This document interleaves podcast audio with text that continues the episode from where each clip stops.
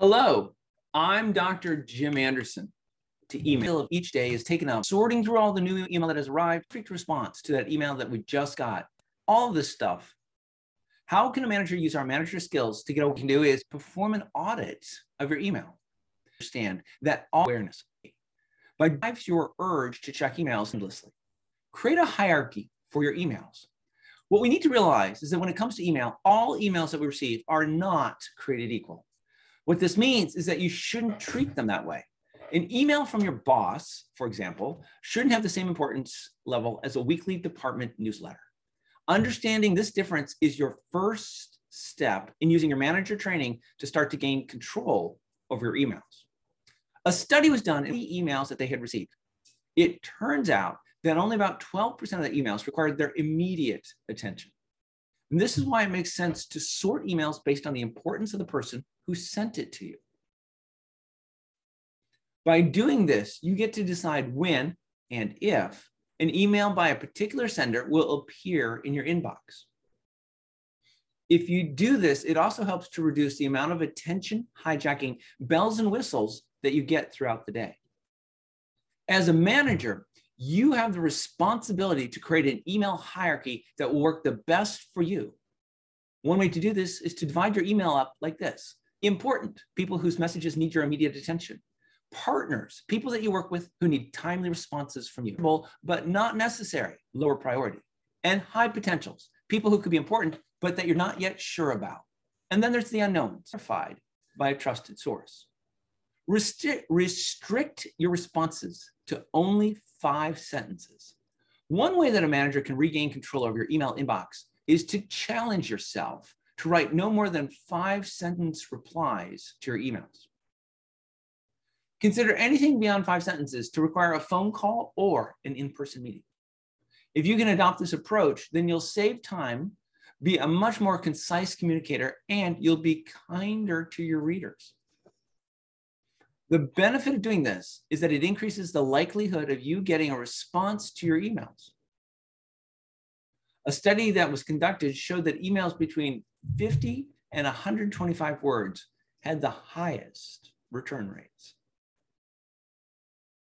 Send your emails in batches. If you really want to get on top of your emails, then you're going to have to change your personal schedule.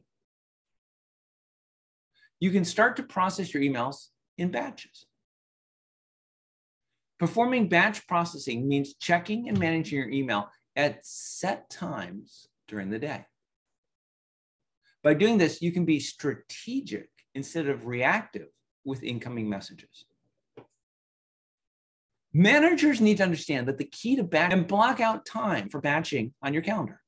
Most managers select three periods of batching throughout the day, but it depends on your particular needs.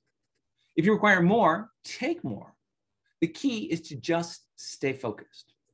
Note that you can also do your email batches with other people on your team and turn it into a type of team building event. What all of this means for you.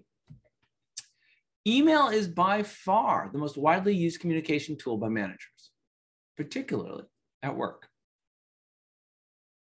However, its design and success can make it feel like our email inboxes control us. To change things, we must become deliberate and create effective email habits.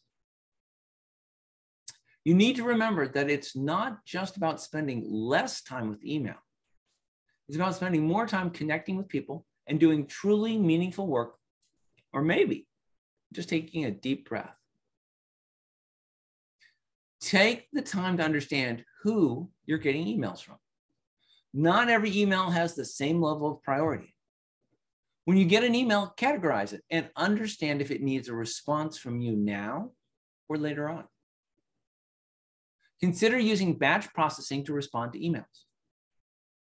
This allows you to ignore your emails except for those times during the day that you choose to focus on them and create responses. Hmm. Now, email is not going to go away anytime soon. As managers, we need to learn how best to use this powerful communication tool.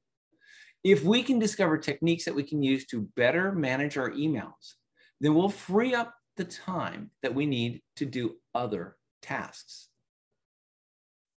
Study your email, learn what's really important, and then take steps to overcome your email addiction good luck.